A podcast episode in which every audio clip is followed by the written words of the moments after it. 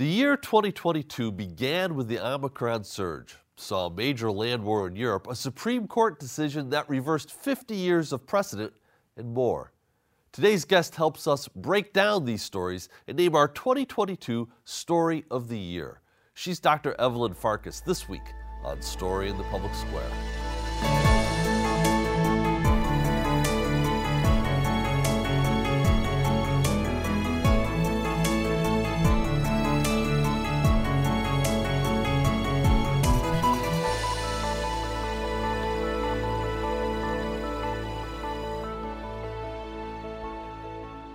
Hello and welcome to Story in the Public Square, where storytelling meets public affairs. I'm Jim Ludes from the Pell Center at Salve Regina University. And I'm G. Wayne Miller, also with the Pell Center at Salve Regina University. This week, we're joined by the Executive Director of the McCain Institute, Dr. Evelyn Farkas. Evelyn, thank you so much for being with us. Oh, thank you for having me. It's always a stimulating conversation. Well, we're going to spend a little time this year talking about 2022. Uh, the good, the bad, and the ugly, as it were. In 2022 began, it seems like a lifetime ago in a lot of respects, but it began with the Omicron surge in COVID. And in the first three months of 2022, 160,000 Americans lost their lives to this pandemic. Here we are now, uh, almost 12 months removed from the start of the year. Where do you think we are as a society, as a country, uh, after three years of pandemic? Well, to some extent, of course, we're exhausted. Um, you and Wayne are sitting in the studio without your masks.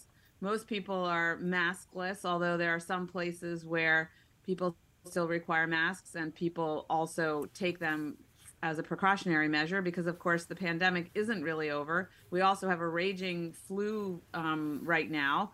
And on the horizon, if you talk to the experts or if you listen to them, um, they'll tell you that there are more potential pandemics coming down the road. So um, everyone is tired of pandemics, but the pandemics aren't tired of us. So the cost of the pandemic can be measured in, in many, many different ways, including the mental health toll, the loss of lives, the loss of, of jobs, and so forth.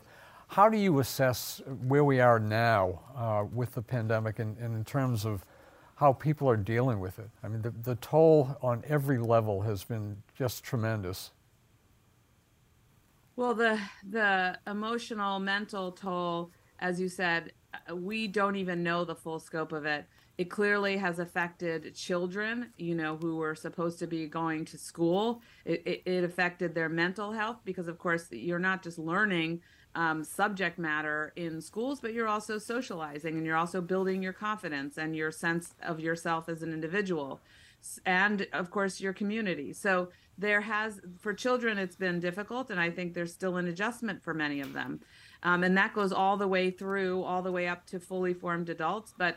I hear a lot about um, people's college age um, children, so young adults, still grappling with the result of COVID for them for mental health reasons. And then obviously the, the employment situation is still unresolved. I think we're kind of in a middle stage right now where people have a lot of hybrid employment off options. There are still people working from home, but corporations are still holding large office space. Um, so it's unclear exactly where things will shake out in terms of the longer term impact of COVID on the workplace. But you did ask me about mental health, so I, will just end by saying, um, you know, I don't think it's an accident that we have an uptick of violence of all kinds, and even the political rhetoric has become so heated. It's overlaid and I think exacerbated by this pandemic.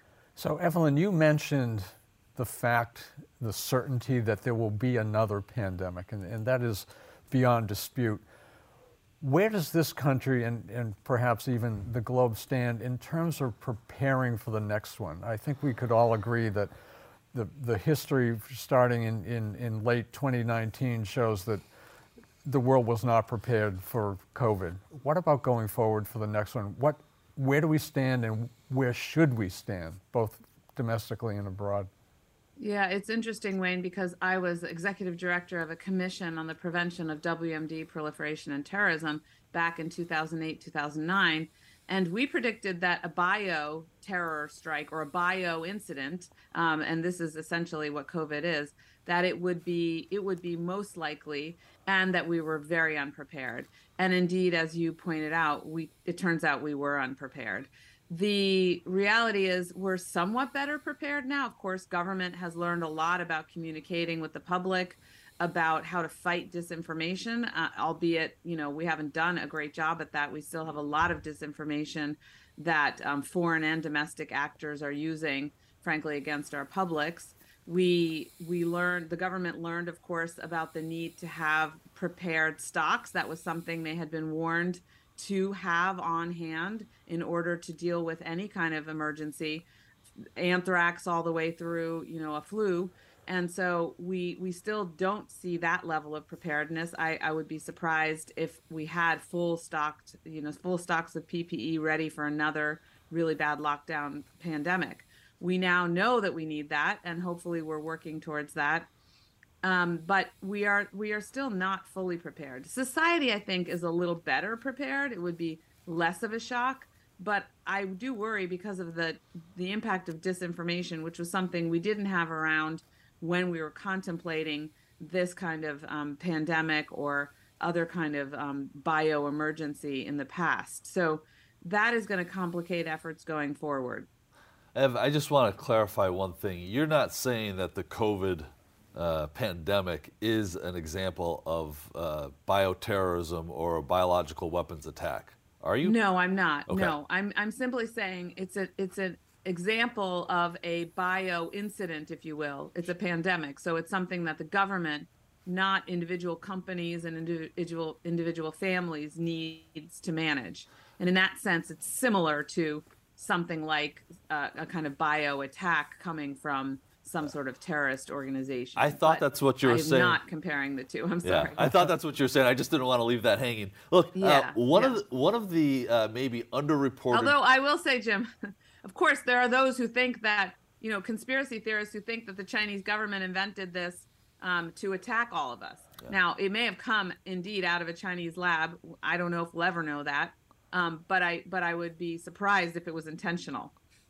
Great, great point. Um, look, one of the uh, maybe most underreported stories in the United States, anyways, in the last year uh, was the uh, uprising of Iranian women. Um, this was triggered by the death of an, a young Iranian woman in police custody. Uh, it has led to weeks and now months of protests uh, in Iran where people with great courage are standing up to a regime that really tries to keep women down, among others. Uh, what do you think the state of, uh, uh, of, of that fight for freedom in Iran is? And is there any hope that we might actually see progress in one of the world's most closed and repressive societies? Yeah, it's interesting, Jim. I was at the Halifax um, Security Forum in Canada this past weekend, and there were uh, female leader activists from Iran or or those living in the United States rather who were talking Iranian Americans, Iranian Canadian leaders who were talking about the fact that this should be referred to as a revolution, that this current protest was not simply a protest, that it was the beginning of a revolution.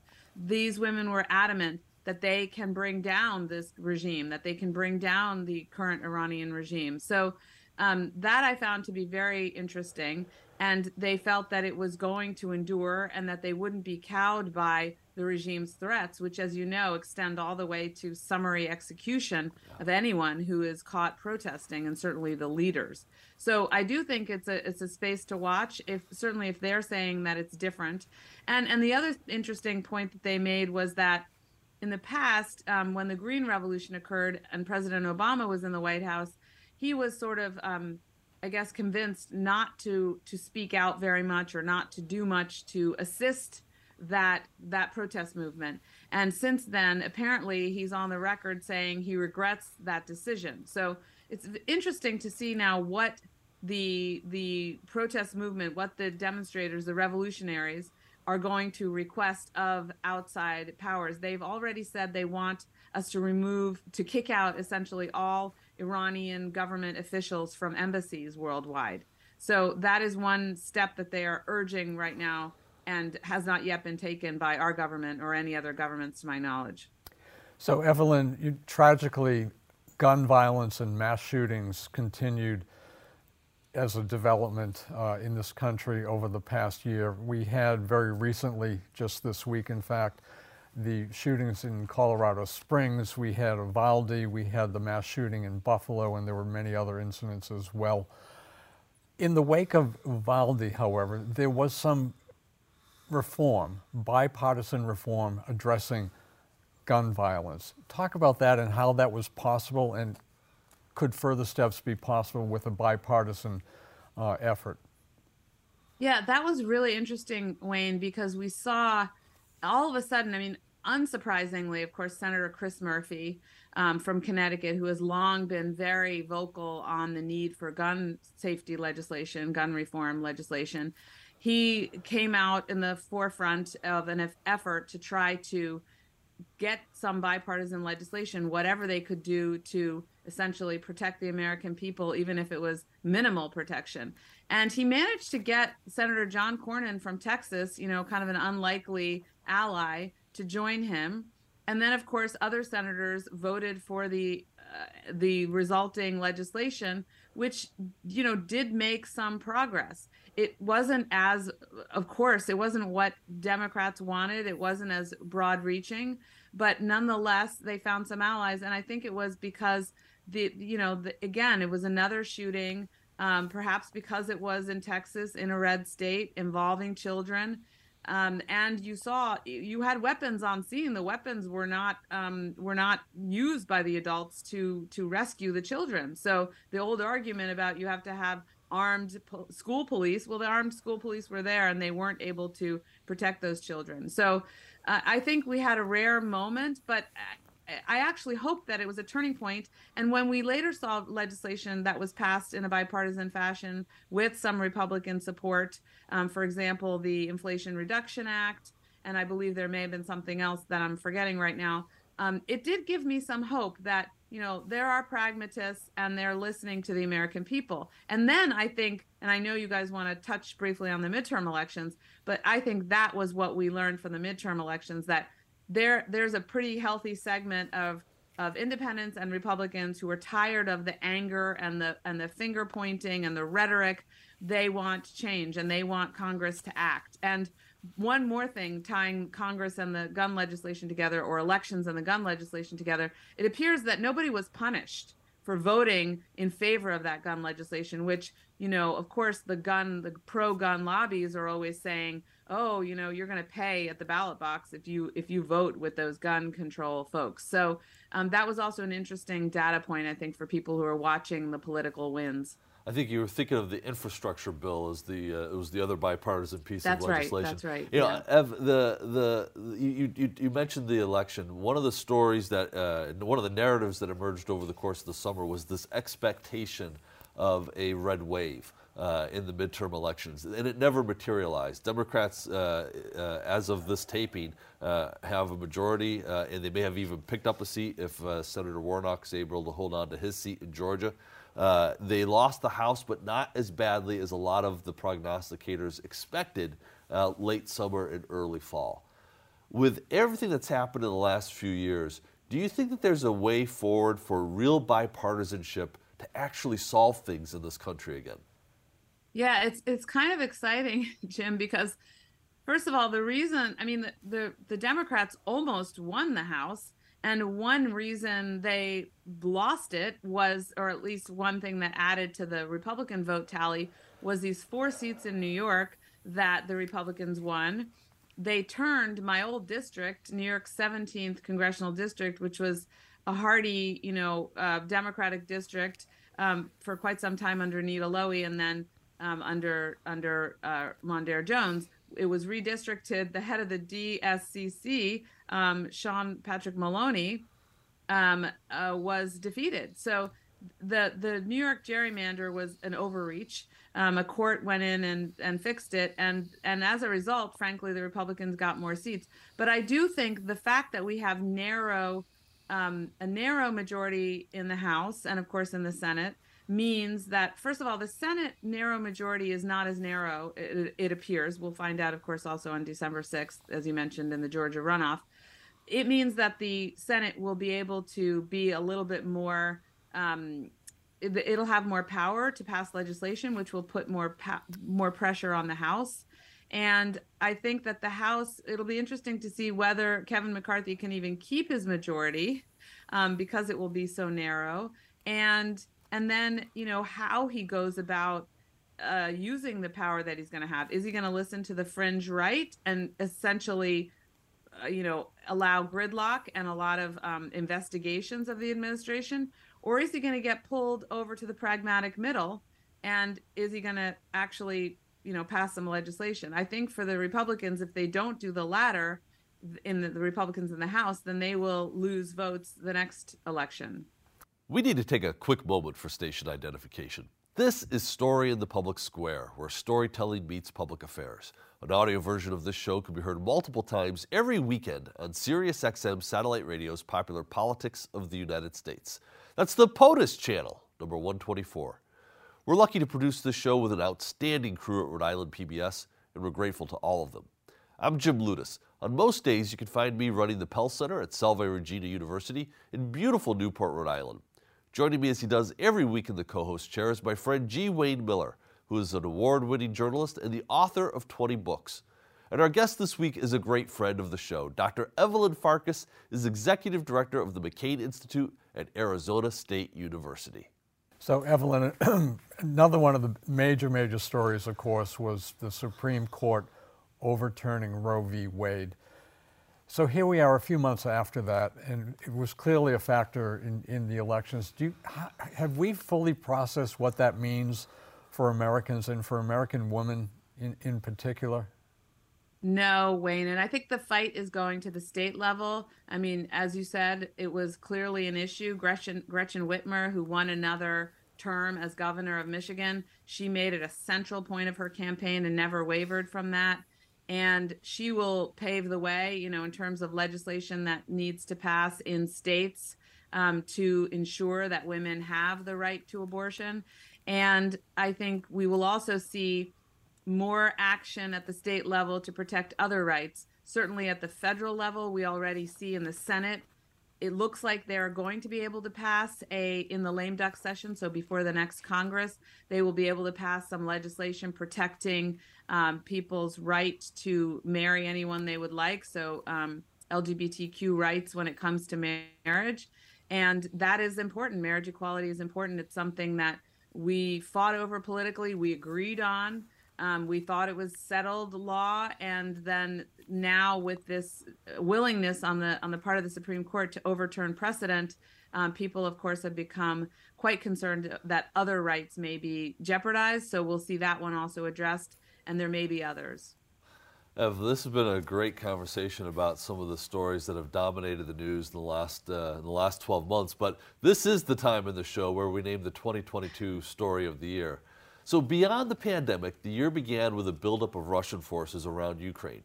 Then, on February 24, 2022, Russia attacked Ukraine, seeking to topple the democratically elected government and annex the sovereign nation. The, but the people of Ukraine would not be rolled over.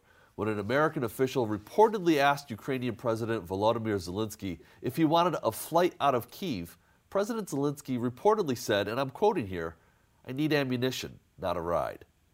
Before grisly accounts of Russian war crimes began to emerge from Bucha, before Russian offenses were thwarted and then reversed, even before the war began, Russian President Vladimir Putin rattled the nuclear saber. Days after Russian forces invaded Ukraine, at his command, he put Russia's nuclear forces into a higher state of alert. In April, after Germany provided tanks to Ukraine's war effort, Putin threatened anyone who might intervene in Ukraine with swift and decisive action including the possible use of Russian nuclear arms. As Russia's battlefield losses mounted late in the summer and into the autumn, the nuclear rhetoric from Russia escalated again. And so we named the return of great power conflict and competition under the shadow of nuclear weapons the 2022 story of the year, the narrative most likely to have a lasting impact on public life. Evelyn, you've spent a lot of your professional life watching Russia and working in national security, and you've spoken publicly urging people not to be panicked by Putin's re- rhetoric. But can you speak to the norm shattering behavior that threatening nuclear weapons use is? Yeah, I mean, it, Jim and Wayne, it's shocking um, to hear a head of state consistently, repeatedly threatening to use nuclear weapons. We have heard some saber rattling in the past coming out of Putin's um, administration, coming out of his his diplomats. Um, for example, in the past, we had some saber rattling uh, towards, I think, um, Denmark and the Netherlands when the Russians didn't like something going their way diplomatically. But the fact that the head of state essentially is trying to put this kind of nuclear blackmail over the heads of the entire international system, you know, starting with the head of the UN, you know, to each individual state that could have a say in whether Ukraine prevails in in this war of aggression Russia launched is is shocking. And you know, remember after World War II, we established the entire international order, including the Nuclear Non-Proliferation Treaty and that regime, to ensure that we did not see a repeat of a global world war that ended with the use of nuclear weapons. So you know, Vladimir Putin, I don't believe that he will use nuclear weapons because I think that there, first of all, there are people that would have to be working with him to actually detonate a weapon. Second of all, I think he understands that, you know, the next day there would be conventional force used against him and his government and the units that had anything to do with a nuclear attack. And third, he would be labeled an international pariah, um, including by those fence sitting nations like India and Indonesia and many other countries. So, Evelyn, I recently, just a, a, few days ago, had lunch with an old friend. He's a journalist, uh, an acclaimed journalist now retired, retired by the name of Joel Ross, and he was a combat veteran of Vietnam. And he's a very thoughtful man. He knows history very well. And he said to me, The last thing I ever expected to see in my lifetime was another land war in Europe. Did this surprise you as much as it has him? It didn't surprise me because Wayne, let's not forget, in 2014, Putin invaded Ukraine. So it's not a new war. And when people say, you know, Russia invaded Ukraine in 2024, no, Russia, uh, uh or in 2022, Russia invaded in 2014. This is a new phase of the war. It's a much more brutal um, bloody phase of the war. This phase of the war involves not just the nuclear saber rattling, but horrendous human rights um, abuses, uh, blatant, horrendous human rights abuses by the Russian regime. I mean, I can't even name them all, but to rattle off a few, you know, rapes in the hundreds of women, um, children and civilians being deliberately attacked. In, uh, in their in hospitals in their homes this is of course uh, you know the russian tactics that we've seen military tactics in syria and before that in chechnya in their own republic we have seen um, uh, hundreds well, thousands of Ukrainians, not hundreds of thousands of Ukrainians deported forcibly into Russia. We've of course seen a refugee flow, but this this this war involves blatant attacks deliberately on civilians. In addition to that, of course, the impact on food security, which has also been deliberate on the part of Russia.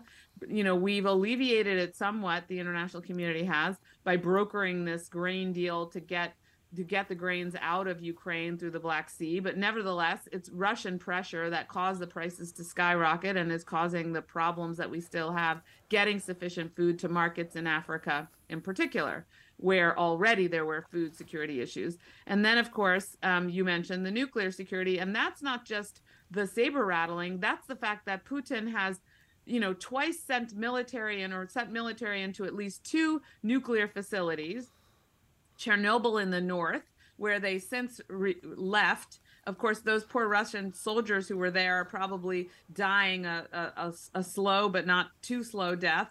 And then, of course, um, Zaporizhia, where the Russians have occupied it, they've they've turned it into a military base, and and it's an incredibly dangerous situation. They powered it down more or less, um, using Ukrainian hostage engineers, but there's still a huge danger that you could have a nuclear incident in the in the middle of Europe again because of the Russian action. So um, this is a horrendous war on so many levels, Wayne. Evelyn, we've got a couple of minutes left here. I wonder if you could just put into broad terms what's at stake in Ukraine. Yeah, I mean, a lot of people say we're helping Ukraine, you know, defeat Russia, and that is that is one thing that we're doing there but we are helping defeat Vladimir Putin's attack on the international order. If Vladimir Putin is not stopped in Ukraine, he will turn, he will attack Moldova and Georgia, either militarily or certainly politically. He wants these areas, he's, he's put it on paper, he's stated it verbally. He wants these countries under the control of the Russian Federation. He wants to reconstitute kind of a new Russian empire. It's insane in the 21st century that we're looking at that, but that's his objective. And if he gets his way with those countries, he will then turn to NATO. He will attack NATO probably subtly, but what he'll try to do is undermine Article 5, where we are all working as a collective alliance. Because that's what he doesn't want. He doesn't want any country that can stand up to his attempt to destroy the international order. He wants a sphere of influence system where a big country like his can tell smaller countries like Ukraine, Georgia, and Moldova what what they can do internally, which countries, which international organizations they can associate with externally. And it's a very dangerous world because we know before we established the post World War II order, we had World War I and World War II. Since we established the post World War II order, we have yet to have a global war because it it puts a brake on large state competition. It puts a brake on protectionism. Those things that we know can lead to global war. Evelyn, we're almost out of time, but I, I have a, a, very quick question. Nobody can predict the future. Do you have an educated guess on how this ends? 30 seconds well, I, of. Sure. The war in Ukraine will end if we, and I believe we can do this, provide robust weapons to the Ukrainians. They continue fighting through the winter. They take advantage of the fact that the Russians are incredibly demoralized and weak militarily. They push the Russians out of their territory and sue for peace. That's the best way to win. Vladimir Putin needs to be defeated militarily in Ukraine. Evelyn, we've got to leave it there, but thank you so much for being with us and for looking back at 2022. She's Evelyn Farkas with the McCain Institute at Arizona State University. That's all the time we have this week, but if you want to know more about Story in the Public Square, you can find us on Facebook or visit pellcenter.org where you can always catch up on previous episodes. For G. Wayne Miller, I'm Jim Ludes, asking you to join us again next time for more Story in the Public Square.